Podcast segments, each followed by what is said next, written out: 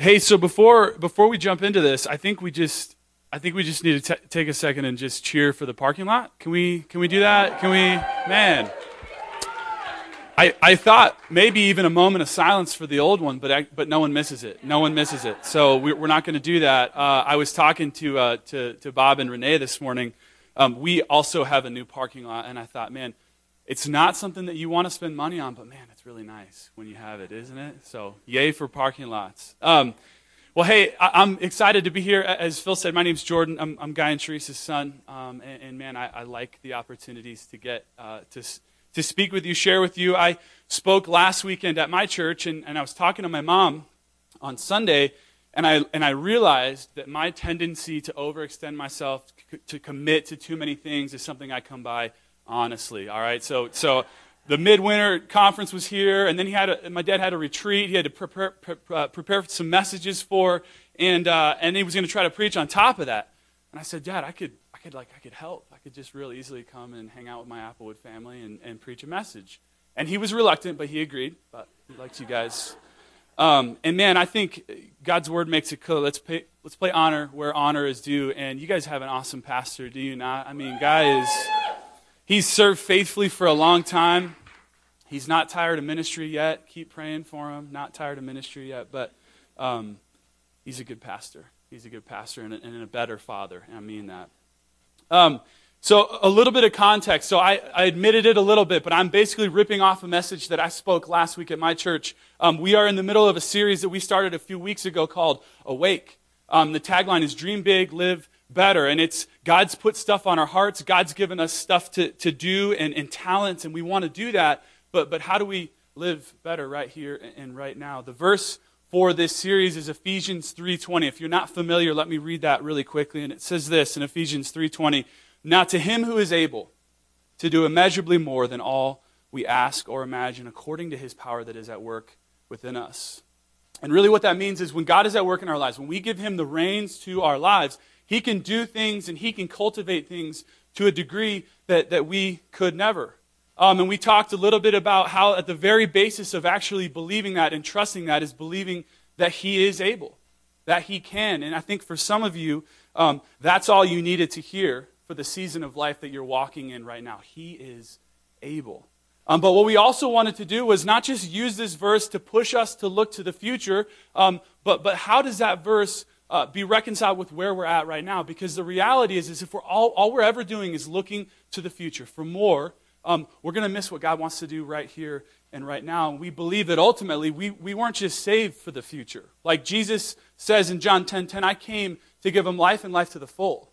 Now, that life is eternal life. Like we're going to be, for those who call on Jesus as the Lord and Savior, we're going to spend eternity with Him in His presence. That's the life. But the life to the full can be experienced right here and right now. We don't have to wait. And so, what we're going to do in this series or in this sermon is talk about how, how do we reconcile life to the full with where we're at right now? And, and some of you may walk in here in a season where you go, Well, I am. Like I really am, man. This is a great season. I am living life to the full, and I'm and I'm living out the things that God put on my my heart and my life. And, and and to you I would say, but remember the part where it says ask or imagine, right? Because there's more. Like if you can't imagine it, there's more through him who is able. So don't let the place God has taken you thus far limit where he wants you to go in the future. I think so often, our past success can limit our future direction. And I don't know if anything hinders the work that God can do in our lives like some good old fashioned comfortability. And so, like, let's praise Him and let's give thanks for what He's done in your life, but don't quit looking to Him for what's next. Um, but for some of you, you walk in here and you say, Pastor, that sounds great for them. But, but the reality is, is my life actually doesn't look like that. Um, and, and, I'm not living my dream. And if I'm really honest, I, I can't even remember what my, my dream looks like. And for you, I'm here to remind you again, He is able. We, we serve a God of turnarounds, a God of reconciliation, a God of second chances. And when we look at Him and say, man, that's impossible, He says, impossible, really? Well, why don't you watch me work? Because I'm actually in the business of impossible. And so, listen, if you walk in here today feeling a little bit defeated, maybe, maybe you walk in here today feeling a little troubled, maybe a little hopeless, remember that He is able. And if you walk in here today in a really sweet season, man, we celebrate with you but don't quit looking to Him for what's next. Um, and so, for the next couple of minutes, I want to just take some time and dig into attention. And when I say it, you'll start to understand. But it's, it's this um, I think God clearly calls us to be people of action, doesn't He? Like He gives us skills and abilities, and He puts things on our hearts to do things and to push His kingdom forward. He says, as, as His followers, that we're the ones to move the gospel. He says, You're my workers, and you're going to push the gospel from Jerusalem to Judea to Samaria to the ends of the earth. We're not to sit back, we've got to move forward. But um, in a strange twist, God has given us a mission that we're actually powerless to complete on our own, right? And so, so with 100% certainty, we will find ourselves in seasons of life where we go, God, I, I know you want me to move. Like, I know there's more. I know you've given me some stuff to do, and I know you've given me some talents to use. I know that. And actually don't just know that, I, I want that too. I know you want me to move, and I want to move too, but I feel stuck. And so, what now? And I think what we'll find um, is that the answer to that question, that what now, of how we live in that tension, is I think both far, far simpler, but also far more difficult than we could um, imagine. So before we jump any further, let's take a second and pray. Um, and I think it's important to remember as believers why we pray. Um, we're not like informing thing, uh, uh, God of things that He isn't aware of. We're not just asking Him for stuff. Um, we're getting our hearts in the right posture. Because I, I believe this I can't preach a good enough sermon. Worship team can't lead good enough worship to actually change you. Like you'll leave here and you may feel a little bit encouraged, and then someone cuts you off and you cuss and, and you ruin everything, right? But listen, if the Holy Spirit gets involved, then it can actually transform us. We don't believe that we're just called to obey better or, or just not sin more. He calls us to be transformed, to be more like Jesus. And so let's invite him into that process. God, thank you for this morning, um, for the opportunity we have to hear from you. Um, Lord, I just pray right now that you would be with me, um, that you would speak through me. God, would you speak to our hearts? We, we want to be changed. We want to walk out of here a little bit different than we walked in here. Our, our goal is to, to know you more. And so, would you do that today, Father? We love you. And everybody said, Amen. Um, so I said far simpler, but far more difficult. I think far simpler because the answer to this, um, not, not just the good suggestion, not just like the nice thought, but the answer to how to live in this tension is found in Scripture, but I, I think more difficult because quite literally, um, everything around you and everything within you is going to be screaming the opposite. And so, here's the answer. Okay, are you ready for what the answer is to how to live in this tension? It's contentment. Contentment. That's the answer that God gives us in His Word to, to how to live in this tension. Um, so, so here's a little setup for an illustration I want to use. As a pastor, um, I find it like easiest and most authentic to preach from lessons and seasons of life that God has me walking through. Um, this was a little bit different because I don't know if you know this, but I don't actually struggle with contentment. I'm kidding. That was a joke. You guys don't know me well enough for me to joke like that. not, not that I don't struggle with contentment. It was different for me because in this current season of life, I don't really feel like contentment was something that God was working on me. It, it's not because I've found the secret, um, it's because I'm such a wreck and there's so many other things that He wants me to learn and grow in that contentment wasn't even on my radar, but it is now. Um, and so, I don't know if you know this. Some of you may know this about me, some of you may remember, but if you know my mother, um, this won't come as a surprise to you, but um, I am a shoe guy. I love shoes. I love a fresh pair of shoes to the point where I've been told by those closest to me um, that I have a problem and that I've had a problem for quite some time. and, and here's the truth, you guys I don't have a problem, okay? they don't. They don't know, like they don't know me. They don't know what it's like to be me. I just, I like shoes. It's fine. And, and listen, I'm not, I don't, I don't hide it from my wife all the time, okay? And she's, she's like totally supportive sometimes. But a couple things happened this, this uh, a couple weeks ago when I was preparing for this message that, that, made me think, okay, maybe, maybe there's something there. So the first thing was this. As I was preparing, I reached out to my mother and I said, hey, mom, I'm preaching on contentment. You got any like old, old gold stories of me being discontent? and she said, well, you could, you could talk about that time where you and your brother got into a really terrible fight over a ping pong match. Wasn't that discontentment? Like, weren't you discontent that your younger brother beat you at ping pong? And I said, No, mom, that wasn't, that wasn't discontentment. That was honor, okay? That was an honor killing. D- don't, let's not bring up the past, okay? What else do you have?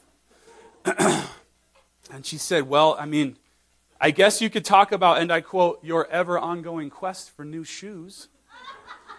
I'm like, you have a quest, mom. That's not. Okay, good talk.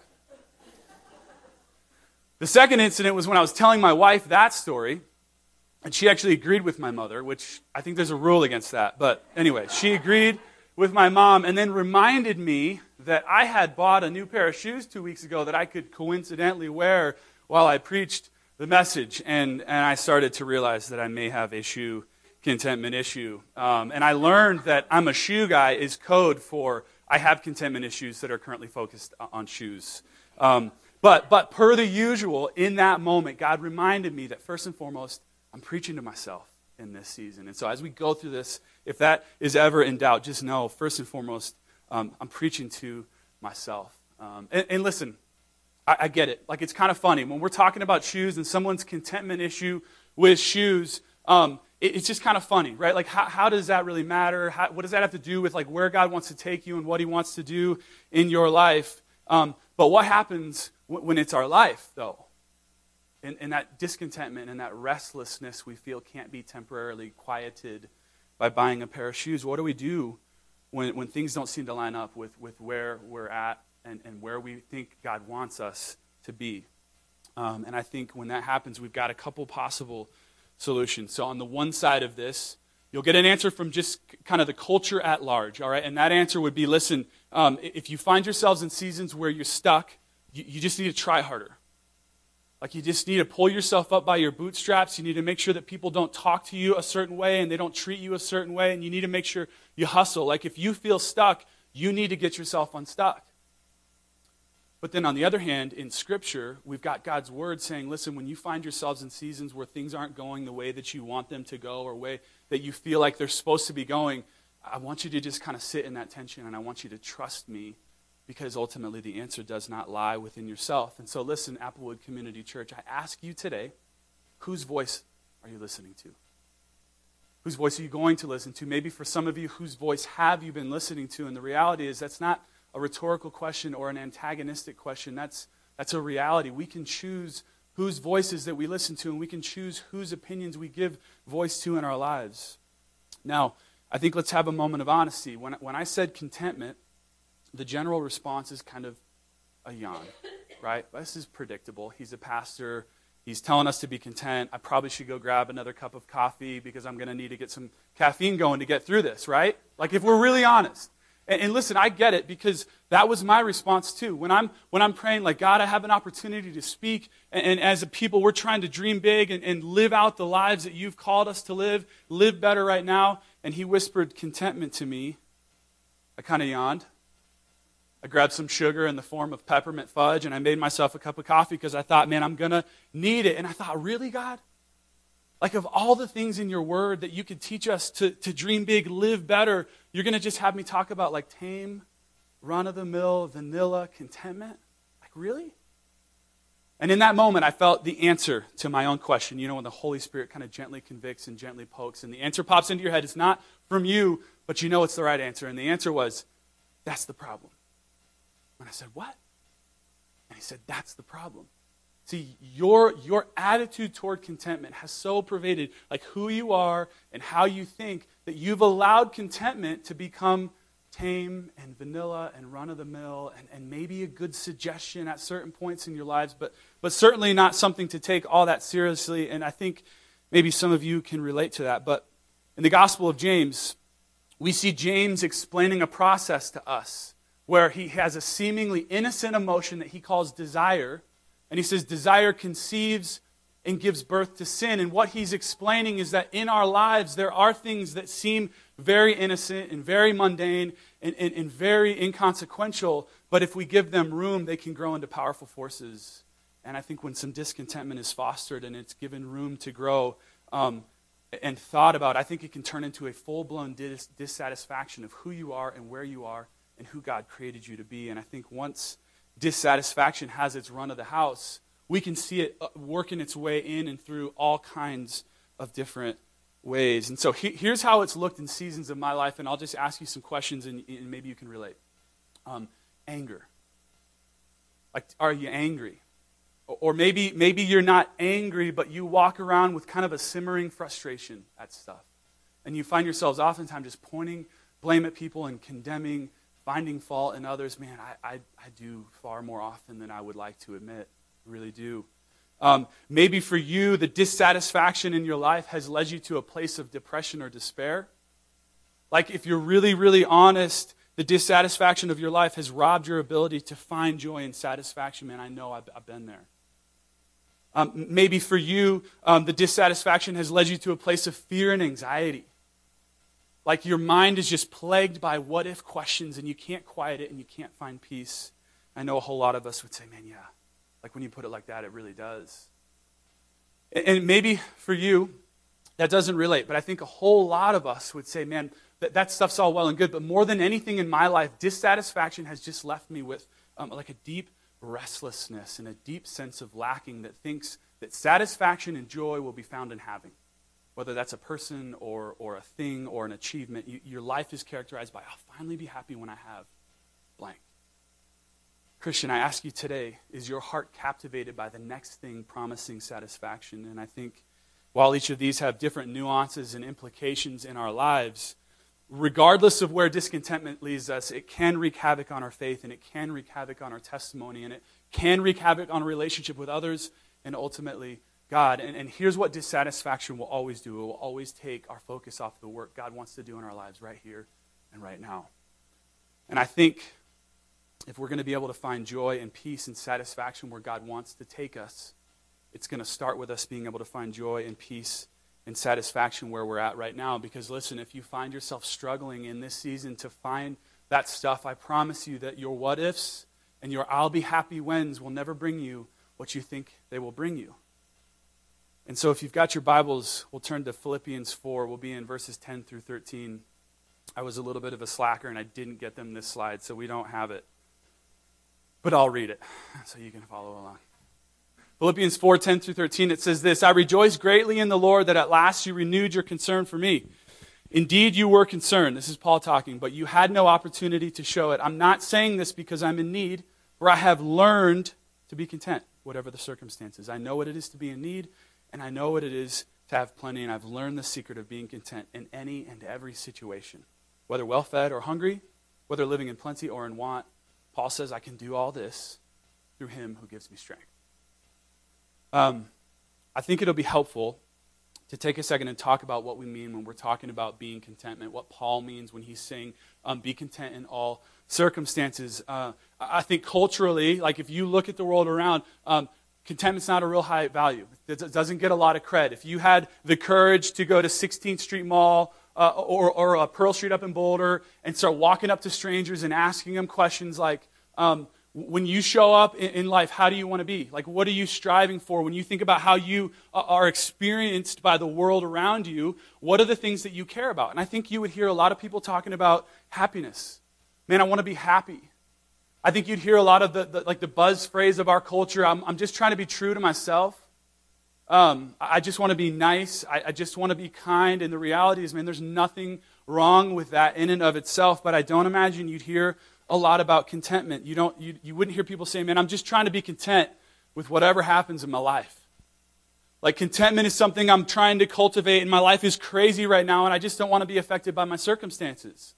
Or, or I just, I just want to learn to be okay with whatever happens to me, right? Like, I don't, I don't think you would hear a lot of that. And I think in part it's because we've mistakenly taken contentment and allowed it to become a synonym for some things that it isn't. And so, so here are some ways I think we've come to define contentment um, that aren't true. And I think when we're trying to understand like what someone means, sometimes it's helpful to know, well, it's not that. Okay, so, so here, here's a couple ways. Um, I think when we think of contentment as a culture, sometimes we get like a detached stoicism in our mind. Like, um, to make it through, you just kind of have to distance yourself from the trials and the hardships of life. And I don't think that's what Paul means.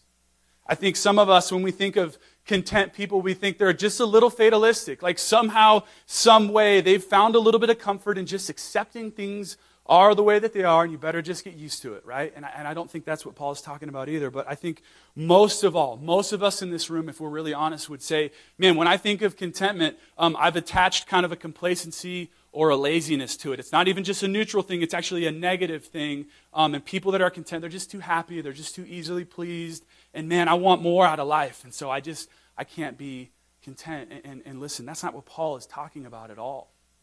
In fact, in, in 1 Timothy 6 6, Paul says this. He says, Godliness with contentment is great gain. And we got to remember that this is Paul who's telling us this. See, Paul is a really smart guy, and Paul is a very ambitious guy, and Paul is a very well read guy. Paul uh, single handedly wrote almost half the New Testament. And so when he's saying that we should want contentment, that it isn't just gain, but it's great gain, it makes me think that maybe what he's encouraging me to do in light of who I know him to be is a little bit different than what I've come to believe contentment is. And so if you go back to Philippians 4, Paul says this I'm not saying this because I am in need, for I have learned to be content, whatever the circumstances. He says, I know what it is to be in need, but I have learned the secret of being content. And he's saying right here, listen, guys, I've been in need. Like I get it. I know, I know that frustration. I, I do. But but the secret to finding contentment didn't actually come when I met those needs.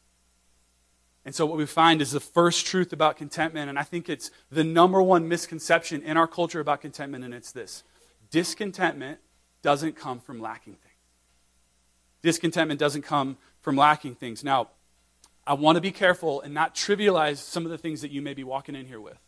Um, because if I'm really honest, some of the stories that I hear about the, the people uh, in my church family and in your church family, maybe that one relationship removed from our church family, have me at times going like, God, what, what is going on, right? We got people that are sick, and not just flu sick. I'm talking like cancer.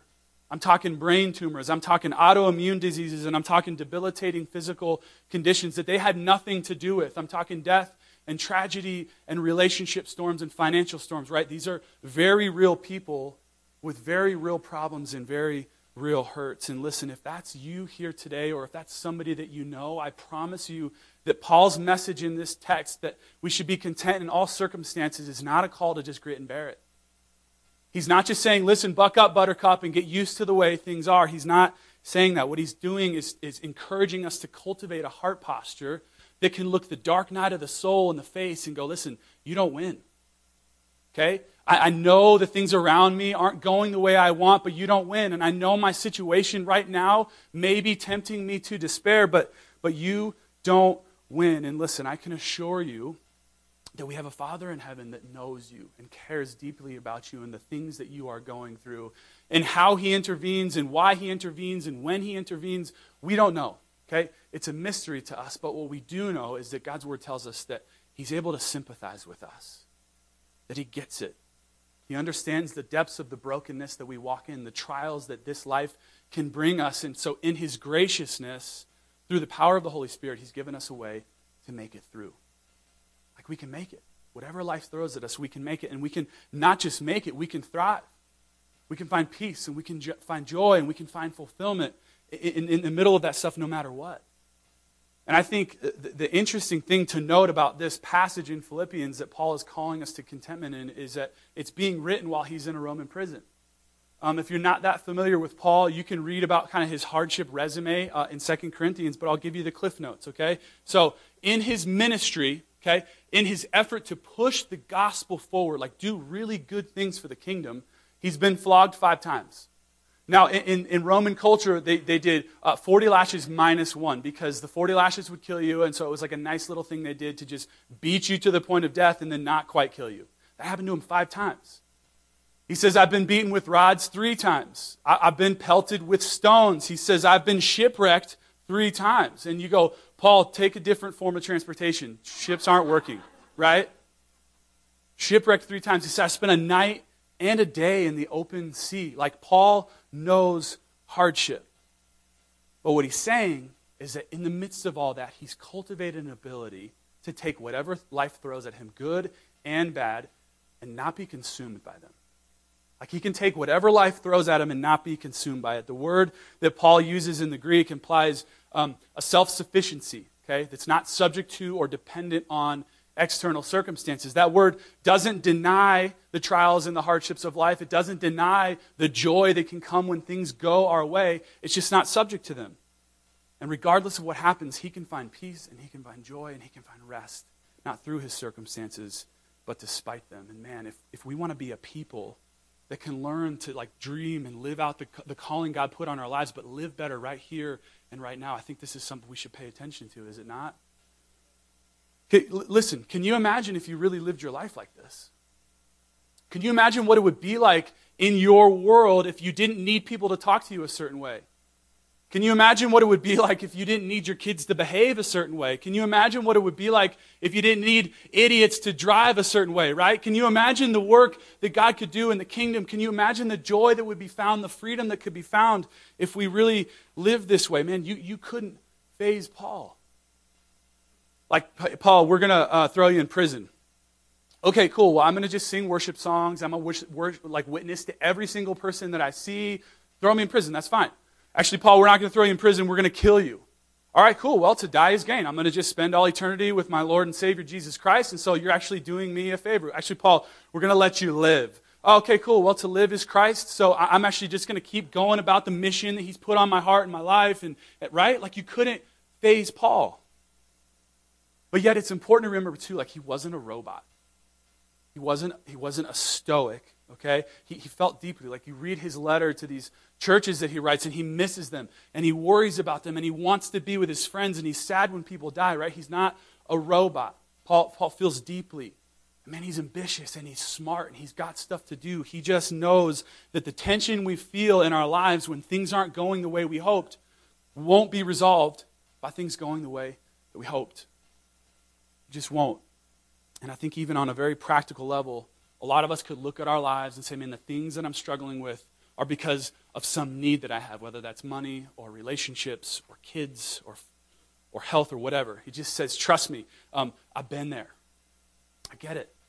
But the thing that changed stuff around for me wasn't getting what I thought I needed because here's the thing I've, I've been on the other side too. I've had those needs met. Paul says, um, I've also had it all. I've been in seasons of plenty. I've been well fed. And while those seasons are undeniably easier in some respects, the presence of that stuff didn't actually meet the needs that I thought it would meet. He says, I know what it is to have plenty, and I have learned the secret of being content. Whatever that is, which brings us to the second truth about contentment, and it's obvious, but if discontentment isn't because we lack things, then finding those things won't solve the problem either. Um, in 2005, 60 Minutes did an interview with Tom Brady. Dun, dun, dun. Right? If you're not familiar, okay, this is Broncos country. Tom Brady is a villain around here, okay? Even the very nature of me mentioning his name is bringing some strong emotions to the surface. And some people, I, if that's you, I just want to encourage you, just be okay. Just relax. Just an illustration. We're going to get through this, all right? 2005, interview with Tom Brady, 60 minutes, talked to him after he'd won his third Super Bowl. So, so there are quarterbacks that will play their entire career and never win a Super Bowl. He's won three already after signing a 10 year, $60 million deal, after in this very interview admitting to have already made more money playing football than he could ever ask or imagine, if we're going to use Paul's verbiage. He's already admitted in this interview that he's already had more success than he ever thought possible playing football. And yet, here's what Tom says Why do I have three Super Bowl rings and still think there's something greater out there for me? He says, maybe a lot of people would say, man, this is what it is. I've reached my goal, my dream, my life. Me? I think there's got to be more than this. So, so think about it. Tom, Tom has it all for all intents and purposes. Man, he's got the girl and he's got the house and he's got the house in the right location and he's got the job and the money and the cars and the career and the future in that career, right? Like on the surface, he's got everything we would point to and go, that's it. Like if you can get that, then you will find what your soul is craving. Tom's got it. And yet he says, there's got to be more than this. It's interesting. Throughout the course of this week, I found myself often asking, like, why? Why am I like this? Why are we like this? Why, why are we, why is it so hard for us to accept less? Why do we always want more? Why is it so difficult for us to be satisfied? And in my ponderings, I arrived at something, and I think it's this. I think we are this way because we were made this way. Ecclesiastes 3 says this God wrote eternity on our hearts. I think we're made to look around at our lives, the good and the bad, and go, man, there's more than this. See, I think create, he created us with eternity for him, with him forever. And so the, the temporary, finite nature of the world that we, that we currently live in just doesn't cut it because it wasn't supposed to. We're hardwired to worship and to pursue God, and in that pursuit, He created an unquenchable thirst for more. So, so the discontentment that you feel isn't necessarily bad. The restlessness in your soul isn't necessarily bad because it was put there by the creator of the universe to draw you into a deeper relationship with himself. But in our brokenness, in our fallenness, we just have a really hard time figuring out where to put those affections, and so we're easily distracted, we're easily sidetracked.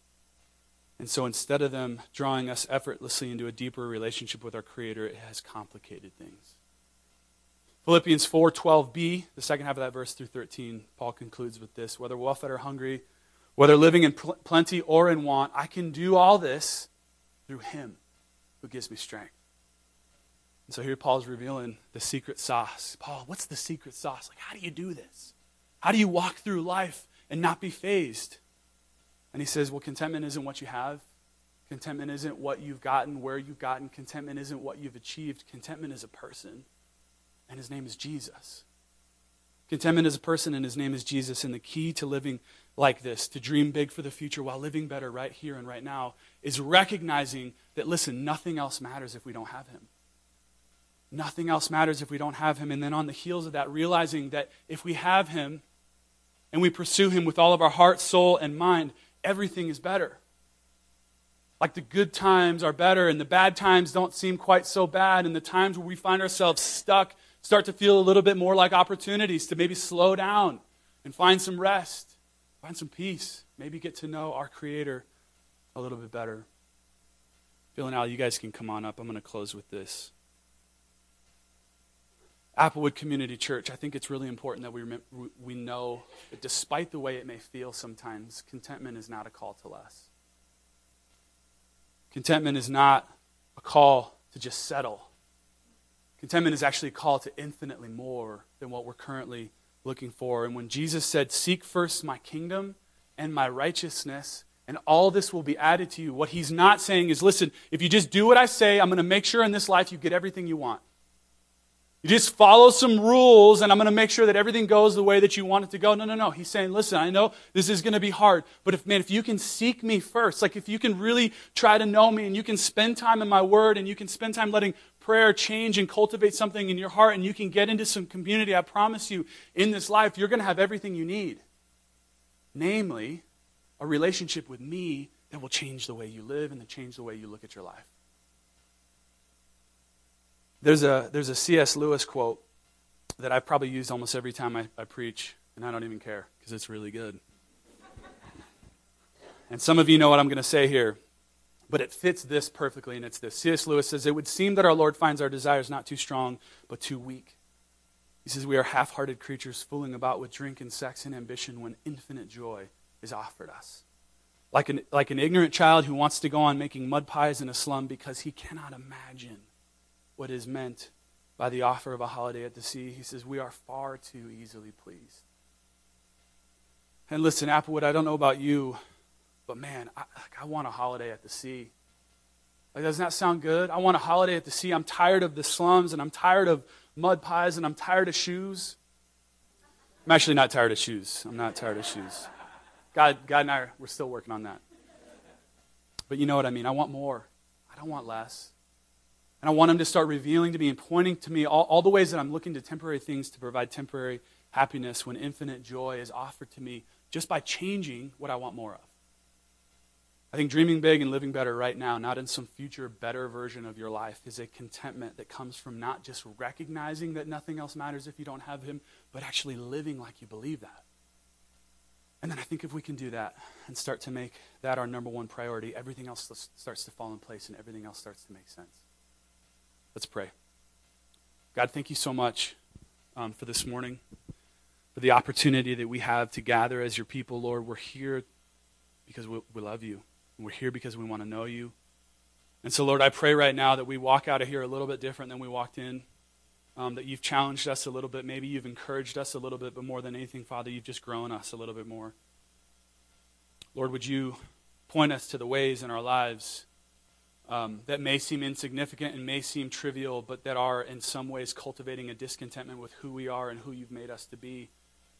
And then help us to focus on you, help us to trust you, help us to recognize that you do work all things for the good of those who love you, even in situations where it's confusing and it's hard, God. Help us to trust that. We love you and we thank you for your word. And it's in your precious name we pray. Amen.